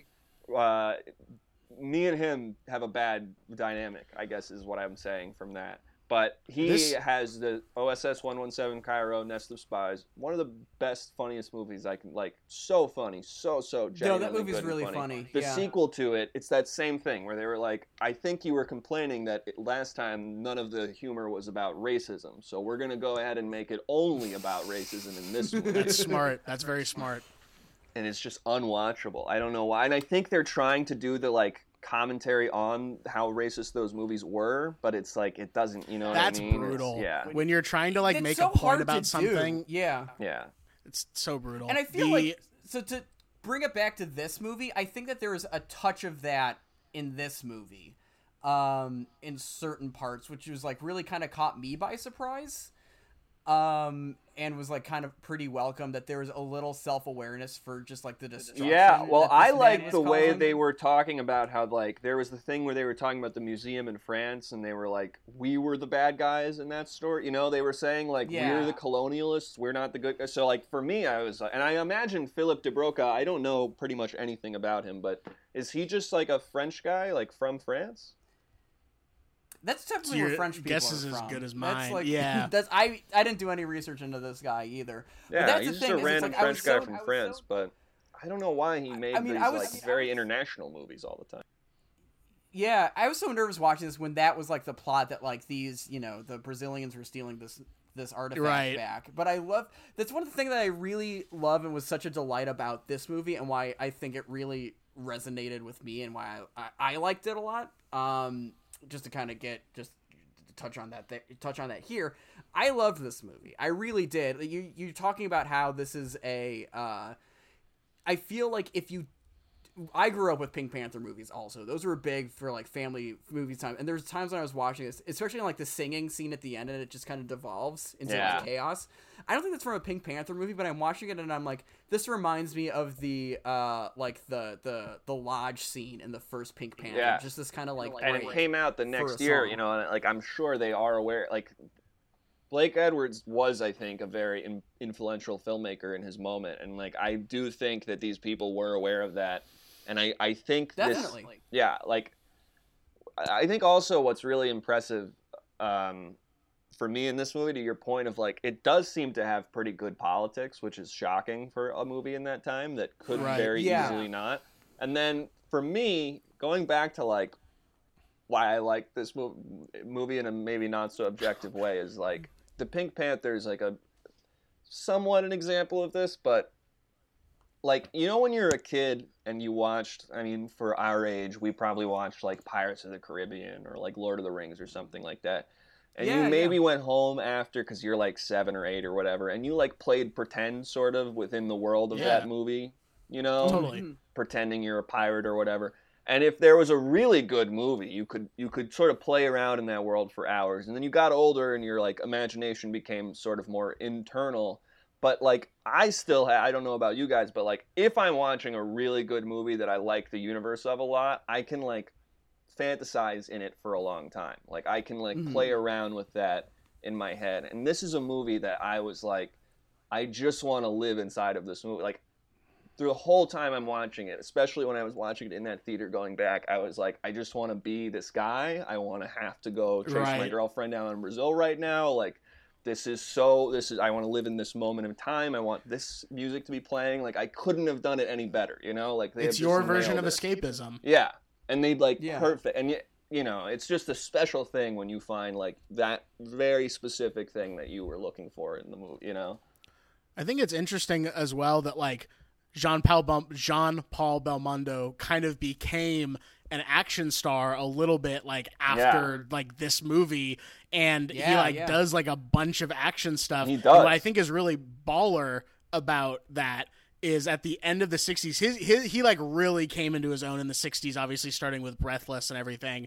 But uh, in 1967 he makes the thief of paris with louis malle and he takes a year and a half off and this is his quote on that. He says one day it seemed that life was passing me by. I didn't want to work so i stopped then one day i felt like starting again so i did that is fucking awesome That's the that coolest is man like in the world, and that's like Isn't That's that some amazing? real big dick shit. That's I a similar that. Elliott Gould energy. I'll also say Like, Totally. that's a very Elliott Gould Oh, energy. yeah. I do feel like I'm like triangulating around the coordinates of something with these guys that I'm like honing in so on too. something here. It's it's like I think there's a specific I think like quality like a specific masculine quality that you're attracted to with these guys. Right, and, and like, that's Elliott interesting when on you the talk- really laconic end of that spectrum, and Jean Paul Belmondo is on like the cool guy end of that spectrum. That's so interesting too, and- and you talk about that and masculinity in particular. And I'm talking about having to find these sort of new uh, people I look up to in the face of like realizing that they're they were very awful people. And I think you're looking at this society that's sort of in upheaval, and, and men of our generation are maybe like a little perplexed on masculinity. It's like this sort of changing notion, and people are Right. trying to find, you know, like what it what is non toxic masculinity? What is being a, a man in today's world or whatever? Does that mean anything? And like, unfortunately, you know, there's the rabbit hole you can go down into of like, well, Jordan Peterson says to stand up straight or whatever, you know. So, but like, clean your room. Clean your room. yeah, the challenge Yeah. for people our age is like, obviously that guy's a charlatan. So like, how do you find your own? You know, there's not one guy who's going to tell you what to do, and like, how do you find your own notions of masculinity? What are those notions? And, Yeah, like, I will. and you find sorry mason Yeah. go for it I mean, I will say for it's just for me, I totally agree and sympathize and empathize with that. I, that's definitely been a challenge for me recently, especially in this kind of like um I think it's a you know, cultural thing. there's this it, it is and it was like I think Me Too was the kind of like big like kind of climax of of of all of that. And that was like the thing where it's like you can't ignore this is a problem anymore. And I think for the better, honestly, things have changed since then. Um, for me, uh, my kind of new masculine role model is uh, Robert Pattinson Hell yeah! uh, because I've a great been micro. That's and especially since that um, GQ article came out recently. yeah, yeah, yeah. I Which is read that. basically just like slapstick theater, and you're like, this is a real man who's a millionaire and was like a sex symbol for years, and is now just in like art movies. He's Batman, but he doesn't know that you can't microwave tinfoil. like that is the kind of where I want to be, you know? Because it Yeah. doesn't seem like it's harmless or anything. He's just like curious and also very stupid. And I feel like and that is a thing that I can relate to definitely. He's very like stoic. He really has the stoicism down. You know. Well, what's Yeah. interesting is that people that are still around, I'm thinking of one man in particular who did come from this era of this hyper masculine and these certain ideas. I'm talking about our friend Clint Eastwood. He seems to be struggling big time Yeah. with how these things Huge. are changing. Right. All you have to do is look at the, any movie he's made uh, last decade, specifically The Mule. I don't know if you guys uh, were brave enough to check out The Mule, but uh, he's struggling with it. He doesn't know how to figure it out, and I think it's interesting and that it's probably in because he's way- struggling with it because he was really raised in a different time where like if you're a man you're supposed to like be kind of mean and like not have emotions or whatever you know and like Yeah. it's so interesting i've been rewatching the tv show M*A*S*H. i actually just watched the finale and it made me cry a lot for a long time Congratulations. and alan alda he really is this like he's just to me this very great version of masculinity which is like he's this very delicate sensitive guy. He loves to tell jokes and hang out but and he's very serious when the moment calls for it. He's not you know he's mean to the right people and he's not mean to the wrong people and you know like he stands up for what he believes in. It's very you know watching that all back i think it's very and i also think like you can't ignore like you you got to figure out how to be a person in society you know like or face the consequences. yeah and like and uh, you know hey dude like dudes rock so you know be a guy it's Yeah. fun it's it's yeah dudes rock it's fun just- it's great like be it just don't do it wrong but like if you can do it good it's fun it's great so bring it back to this like fucking that. movie. but to, to but like, like yeah, maybe like this guy, this is like to me like I mean he does kind of yell at, at the girl a lot more than he should, but that's maybe a French thing more than anything. He like to me this is like such a cool guy. Yeah, and I also think like I was watching this movie and there's like a five minute stretch where she is like kind of drugged and I was like was very concerned she was gonna be just kind of like ditzy Yep. damsel in distress character, but I thought she had such a, a great personality. And when they go to the uh, uh like the kind of the ruins to find the the second lost idol, Yeah. and she like she's like it's right here and then hands him the shovel and then is just like in the back smoking a cigarette while he's doing all the work i'm like Yeah. hell yeah sis hell yeah sis you do that you deserve I also that. it, it was so stupid when they shot it, but I love when uh she what does she see? He has the she has he has the gun and she like throws the- it yeah. away. yeah like he points it at her and she like Yeah. throws it away so stupid, but it like This- We There's, also like, a very- got to talk about the boy Sir Winston yes as well. We, We, got to talk about, about, that Sir kid. Winston. king What shit i love him Yeah, Sir Winston's so sweet. Another great line is when he's like, "I'm looking for a girl," and Sir Winston's like, "Oh, okay, I got you. Come with me." And he's like, "No, no, no, a Yeah. specific girl. I'm sorry." Uh, i love like I a love the- streetwise kid the- yeah, the shoe polish scene is great. When he like polishes that other random guy's shoes and then like stands Yep, and over he makes and them all demands black. more money. Yeah, that's such a good. And again, it's like that is a, a scene with good politics. It is this like hoity-toity out of towner who's like getting his foot r- w- clean. He won't even look at the person doing it. And so Belmondo's like, "Fuck you! You owe me ten times that amount," but then just gives it all directly to the kid right away. It's like again, Yeah, this that little dope. good politics happening all throughout this movie. it is like a disarm like i mean it is such a disarming just because my like kind of spy movie if 60s spy movie thing right now is like the james bond movies Yeah. which is like a completely like you watch them and they're like just kind of kitschy when they're not being like actively skin crawlingly offensive. Or the other side it's like a Jean Le Carre like adaptation where everybody's fucking miserable and cold all the time and being like this is the empire is fallen and you know Right. and like shooting themselves on bridges. This is like such a i was not prepared for this movie to be like so fun. Like it was just reminding me of like like uh uh like uh, Mission Impossible movies, like uh, specifically like the Daniel Craig James Bond when they were kind of like let's let's kind of get an, a specifically Casino Royale, uh, like let's get a grip around who James Bond is in the current context. And you're not talking Um, about the Woody Allen, Peter Sellers Casino Royale. You're talking about the No, Daniel and I'm not Craig talking one? about the Ameri- the made for TV American one with Jimmy Bond either. Yeah. Okay. Cool. You also Uh, you said this on your last appearance on the show, Chris. You said that your favorite um, satires are the ones that have a love toward their like subject matter that they're lampooning. Yeah. and you could easily say this about that man from. I'll also like, say, like that. yeah, that's a great point. That's 100% true. And a key difference I noticed with those Mission Impossible, the James Bond movies, something that makes me like this even more than those movies, is that is a team or a guy who's so well trained and is being given the briefings and he knows what the greater plan is and he's going to call in his favors. This is literally a soldier on leave who has to get back to his platoon in seven days. Yes, I love that frame around it. and he you're it's this literally random guy on the street and that's my my the, the thing that got me so into this movie when i was first watching it is the scene. I mean i don't think this is a spoiler at all. It's very early in the movie when he goes back to see his girlfriend who's you know involved in this big plot because her dad or her uncle is like vaguely involved. Uh she while he is there visiting her is kidnapped by the people who are you know, trying to get these statues or whatever.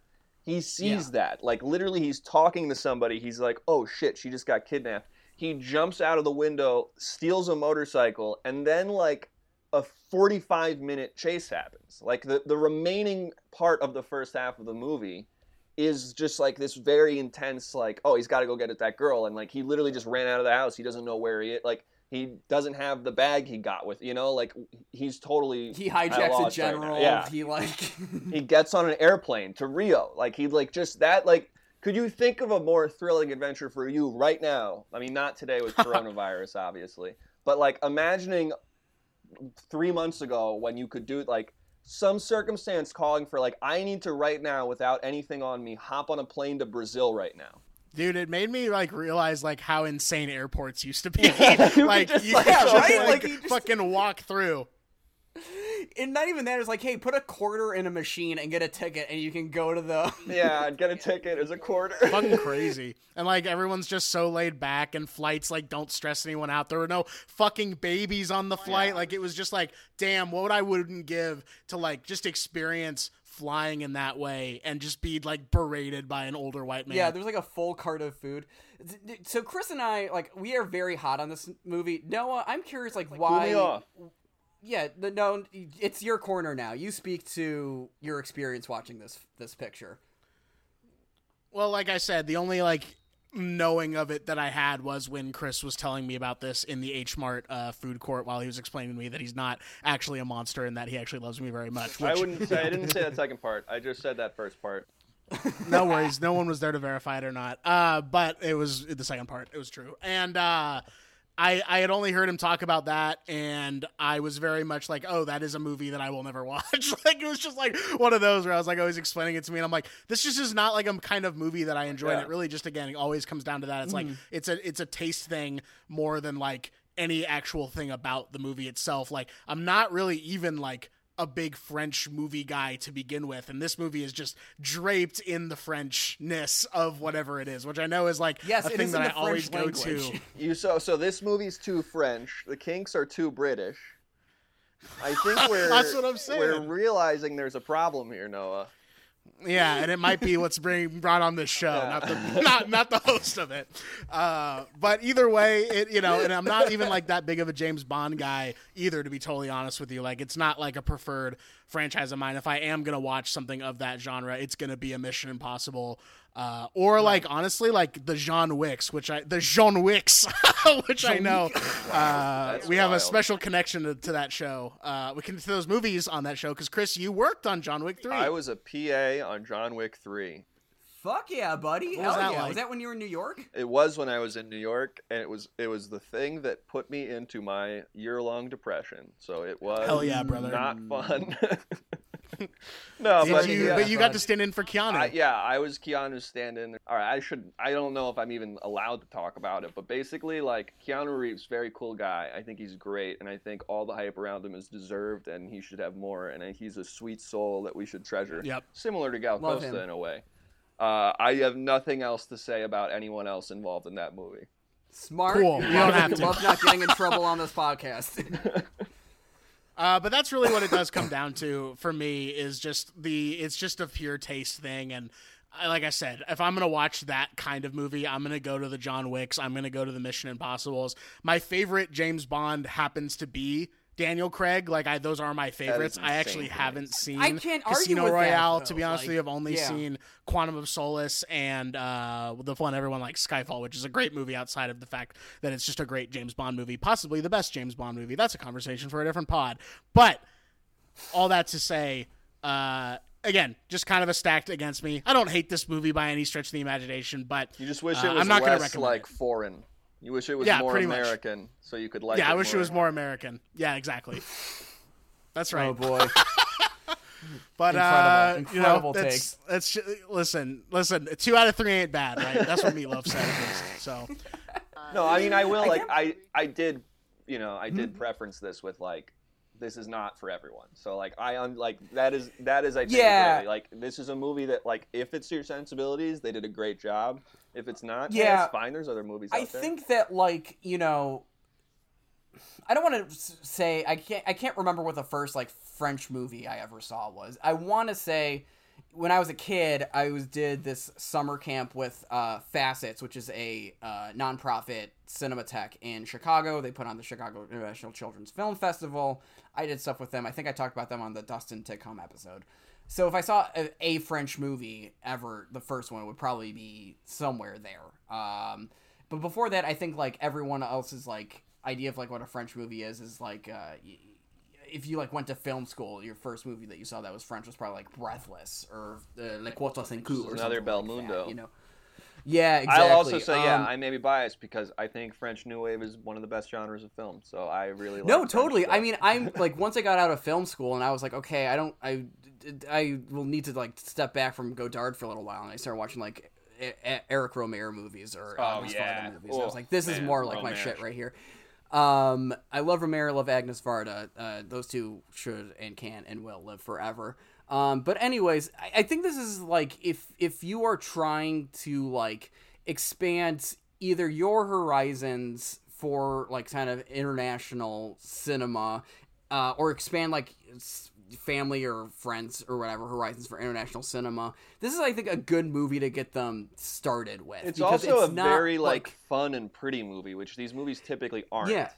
Right. Yeah, like you think of like like I would like uh it's it's I like watching movies with my family. We can usually agree on we can all usually agree on something, but if it's my turn it's like mom said it's my turn to pick the movie. I want to do something on Criterion Channel and it's like it- my sister will be like don't losing do something that's too art yeah, I'm like, don't do something that's too artsy, and it's not a difficult thing to find something there that people will like. I don't think it's a difficult movie to like find a French movie that people will like. But this is like, I think, a movie I could show my family. Yeah. And if they didn't want to read like subtitles, they could just enjoy the scenery. And I Oh, think yeah. that so much of this movie works on just like a visual level.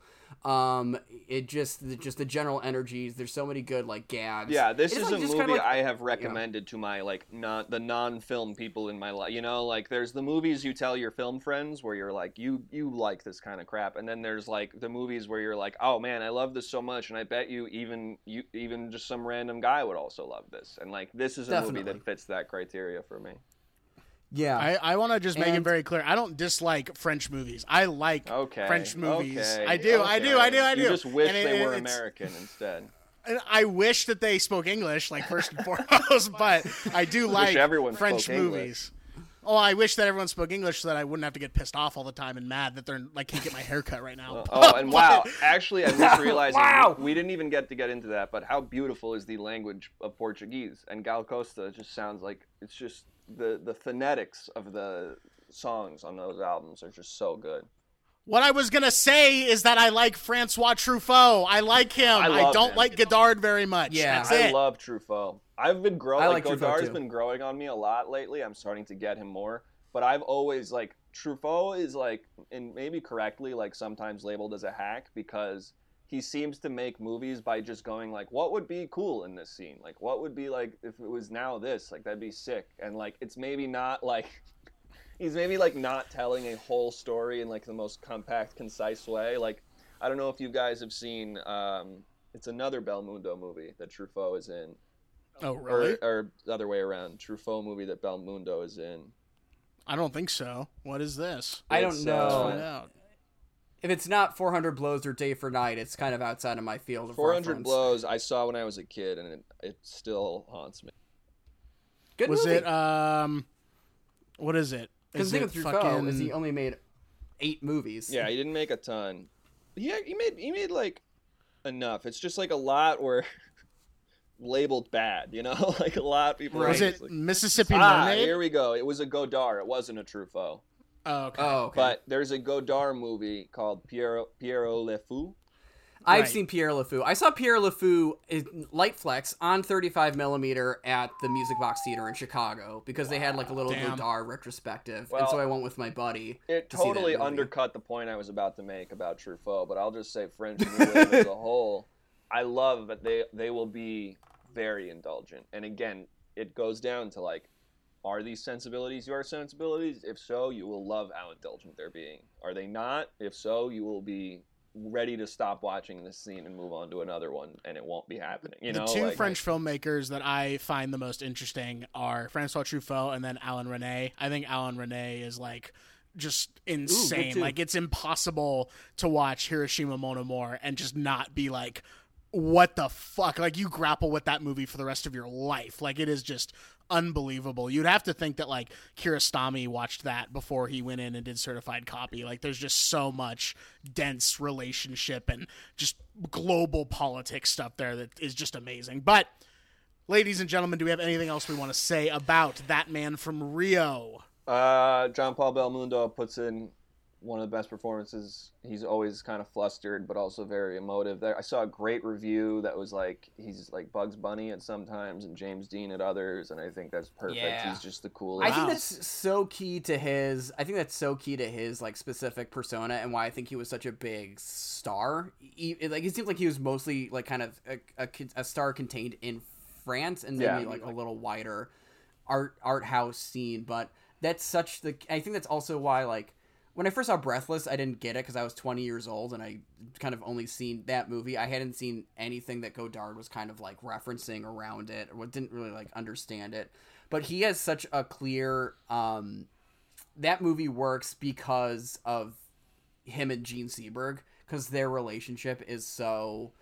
Uh, uh, I haven't seen Breathless in years, so maybe I'm talking out of turn. But when I think about his performance in that movie, there is like um, he plays guy trying to be cool so well. Um, Yeah. and so naturally, and Yeah. that's like why I think he is such a um, an enduring kind of star and an enduring I'll- figure. He you know- only died a couple years ago, I, I think, know. and he was working pretty consistently Um, until then. Yeah, and I'll. As far as I can tell, he's still alive. yeah, I was friend. about to say. I think he's actually still Oh, alive. really? I don't know where I got that from. Never mind. Eighty-seven. God bless him. God bless him. Carl Let's keep him Reiner's like about to turn 100. I got so many of these guys that I'm just like, I'm like, there's a few people I'm gonna be so so sad when they die that are all like, it's just you're checking the obit pages every, you know, like you're kind of like Yeah. waiting for it. No, clear, surely, surely, I get that. Yeah. Oh, I'm not ready for it. Anyway, um, the other cool thing Chris. about John Paul Belmondo, what's up? Yeah. No. What else is cool about Jean Paul Belmondo? So the I the reason when when I was getting into him, I was watching some interviews. He said the way he shot Breathless was he would show up every morning, he would eat breakfast with the co-star, and then uh, Godard would walk up and they'd go like, "All right, here's the scenes I think we should shoot today," and it was completely improvised, pretty much. Now I'm uh, I like improv, and I I know that's shameful, and I know you're not supposed to talk about that, but like I think it's good, and I think I, I'm I'm not a very theatery person. So for me, improv has the potential to be something beyond just like four two extroverted people going like, "Hey everybody, how are you? Please laugh at this." Like I think there's a subtlety to improv. I think it can be very good.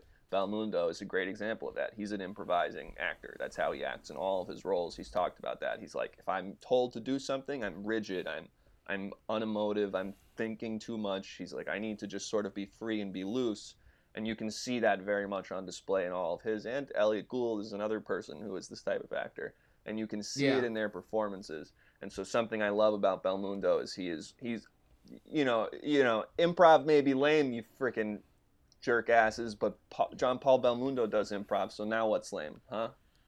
John Paul Belmondo is now. Lame. Yeah, lame take that, does Matt improv. Besser. Yeah, eat shit. Yeah, That's what I mean. It's like it's not just Matt. It's not just the Matt Bessers of the world. It's it's also it's also the Paul Scheers of the world. oh God. In this house, in this house, Uh, we respect TJ and Dave. Yes. Thank you. Chris, do you recommend this movie? Again, yeah, I conditional recommend. I, if this isn't your cup of tea, I'm not offended. Don't worry about it. But if you don't like that Gal Costa album, something's fundamentally wrong with you that you should work on. Agreed, Mason. What do you think?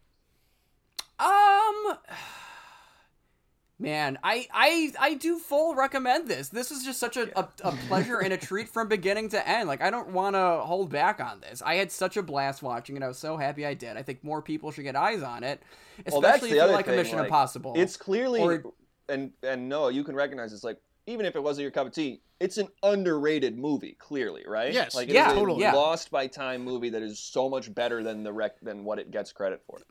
This was not on my radar at all. Like I didn't even think that this kind of I didn't even think that this movie there was a movie out there called That Man from Rio. I, I would know. if someone told me that it was out here, I would watch it Right, uh, great for title, this too, podcast, but I wasn't looking for it. And I think that it's like especially if you like like a charade, like the movie Yeah, Charade or something a was also really good coming to my mind to when I was watching this. Um, the- there's a very fun like kind of spy uh a, a spy like kind of the Pauline Kael like and that not Pauline Kael account that I mentioned in last week's episode. Um she had a brief blurb in 5001 Nights at the Movie where she called this a spy parody fantasy. And if that sounds like your cup of tea, that's right where this movie is. And also, it has if like you want that parody fantasy, the other movies in this uh, trilogy are perfect.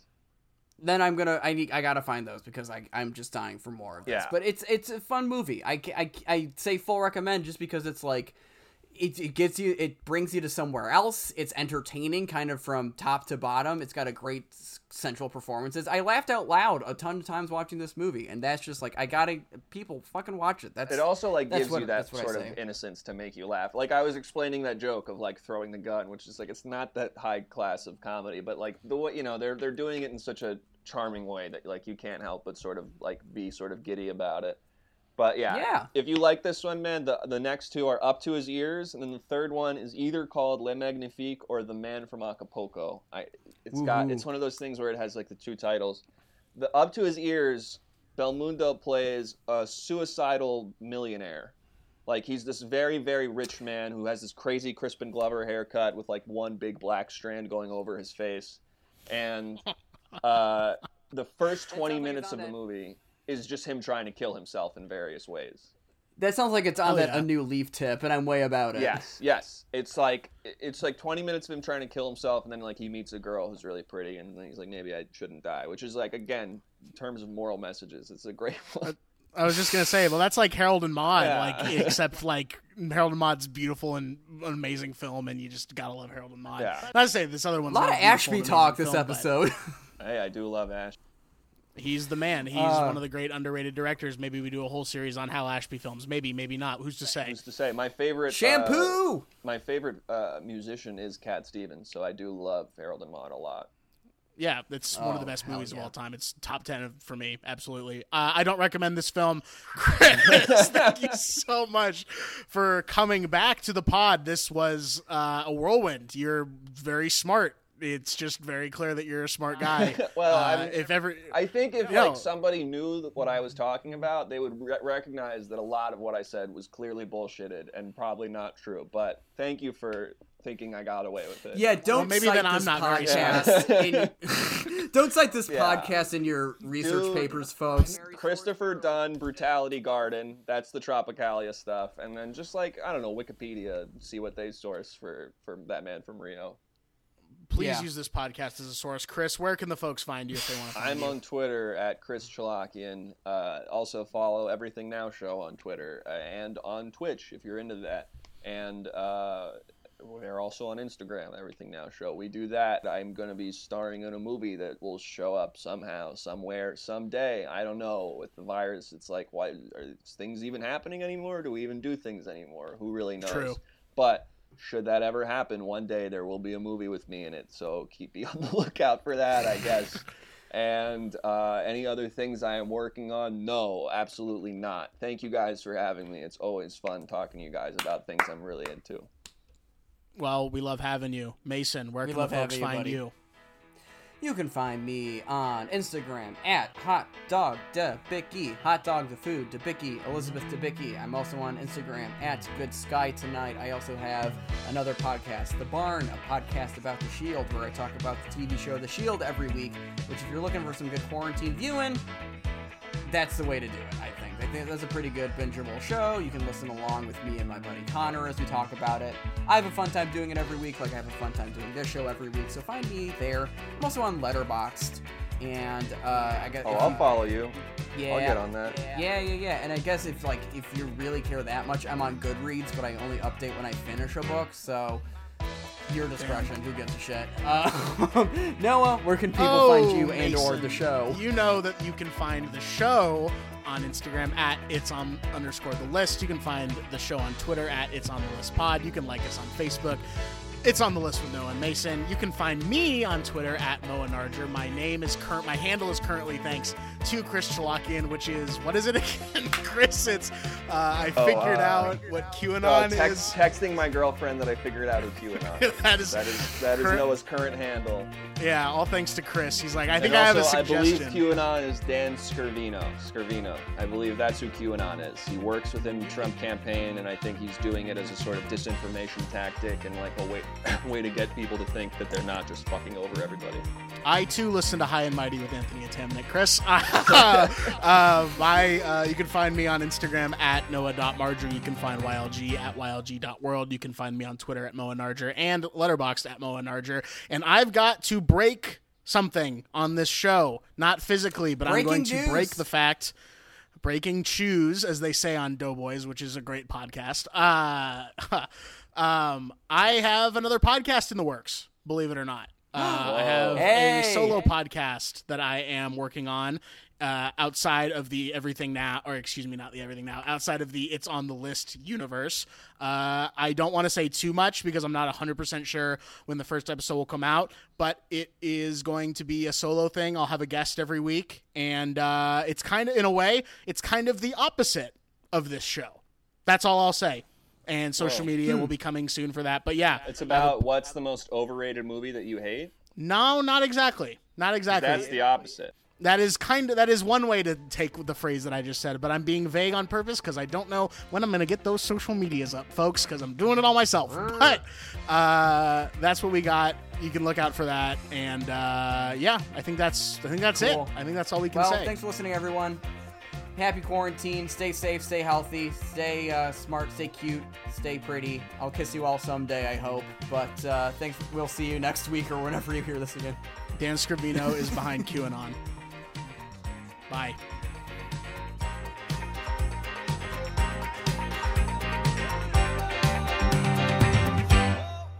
Actually, you know? I'm gonna have you talk for one more minute because I left my computer charger in the other room. So why don't you go ahead and talk for one more minute? Oh? Jesus, This episode is great. This is great. Mason! Uh, I don't know what to do. this- I don't know Yeah. what to do. Chris This is a fucked me good up. start. here. I like the energy here. So Noah, stall. No, for we're one just minute. gonna we're gonna just keep talking like nothing is going wrong. Uh, Andrew really Garfield is gonna go get his. He's not on screen right now. This is all gonna happen uh, in the t- in the bumper of the episode. This is I have it all worked out. Don't worry about this. Yeah. This entire section, roughly. Uh, let me check the time on this. Uh, not even 10 minutes into the episode. Uh, 11 minutes into the episode. Yeah, we're already starting off Uh, really fucking strong, dude. I don't even know. It's I can't wait. It's great. This is my favorite episode we've done so far. This is doubt that. I, Oh, we- okay. well, you know what? Actually, I take that back. Now that the episode's fully over, Chris was so polite and so friendly to me the entire episode. It was such a nice treat. Yeah, he was so nice. Okay, so Chris, this is your choice for. Well, this is guest choice. This is chef's choice this Chef's week. choice. Why did you choose to take us on a little, uh, little international jaunt, a little trip to uh, Brazil? We lost you, Chris. Can't hear you, I can't hear you. Excellent, perfect. Chris. Can Best you, episode we've done so Chris, far. can you say something real quick?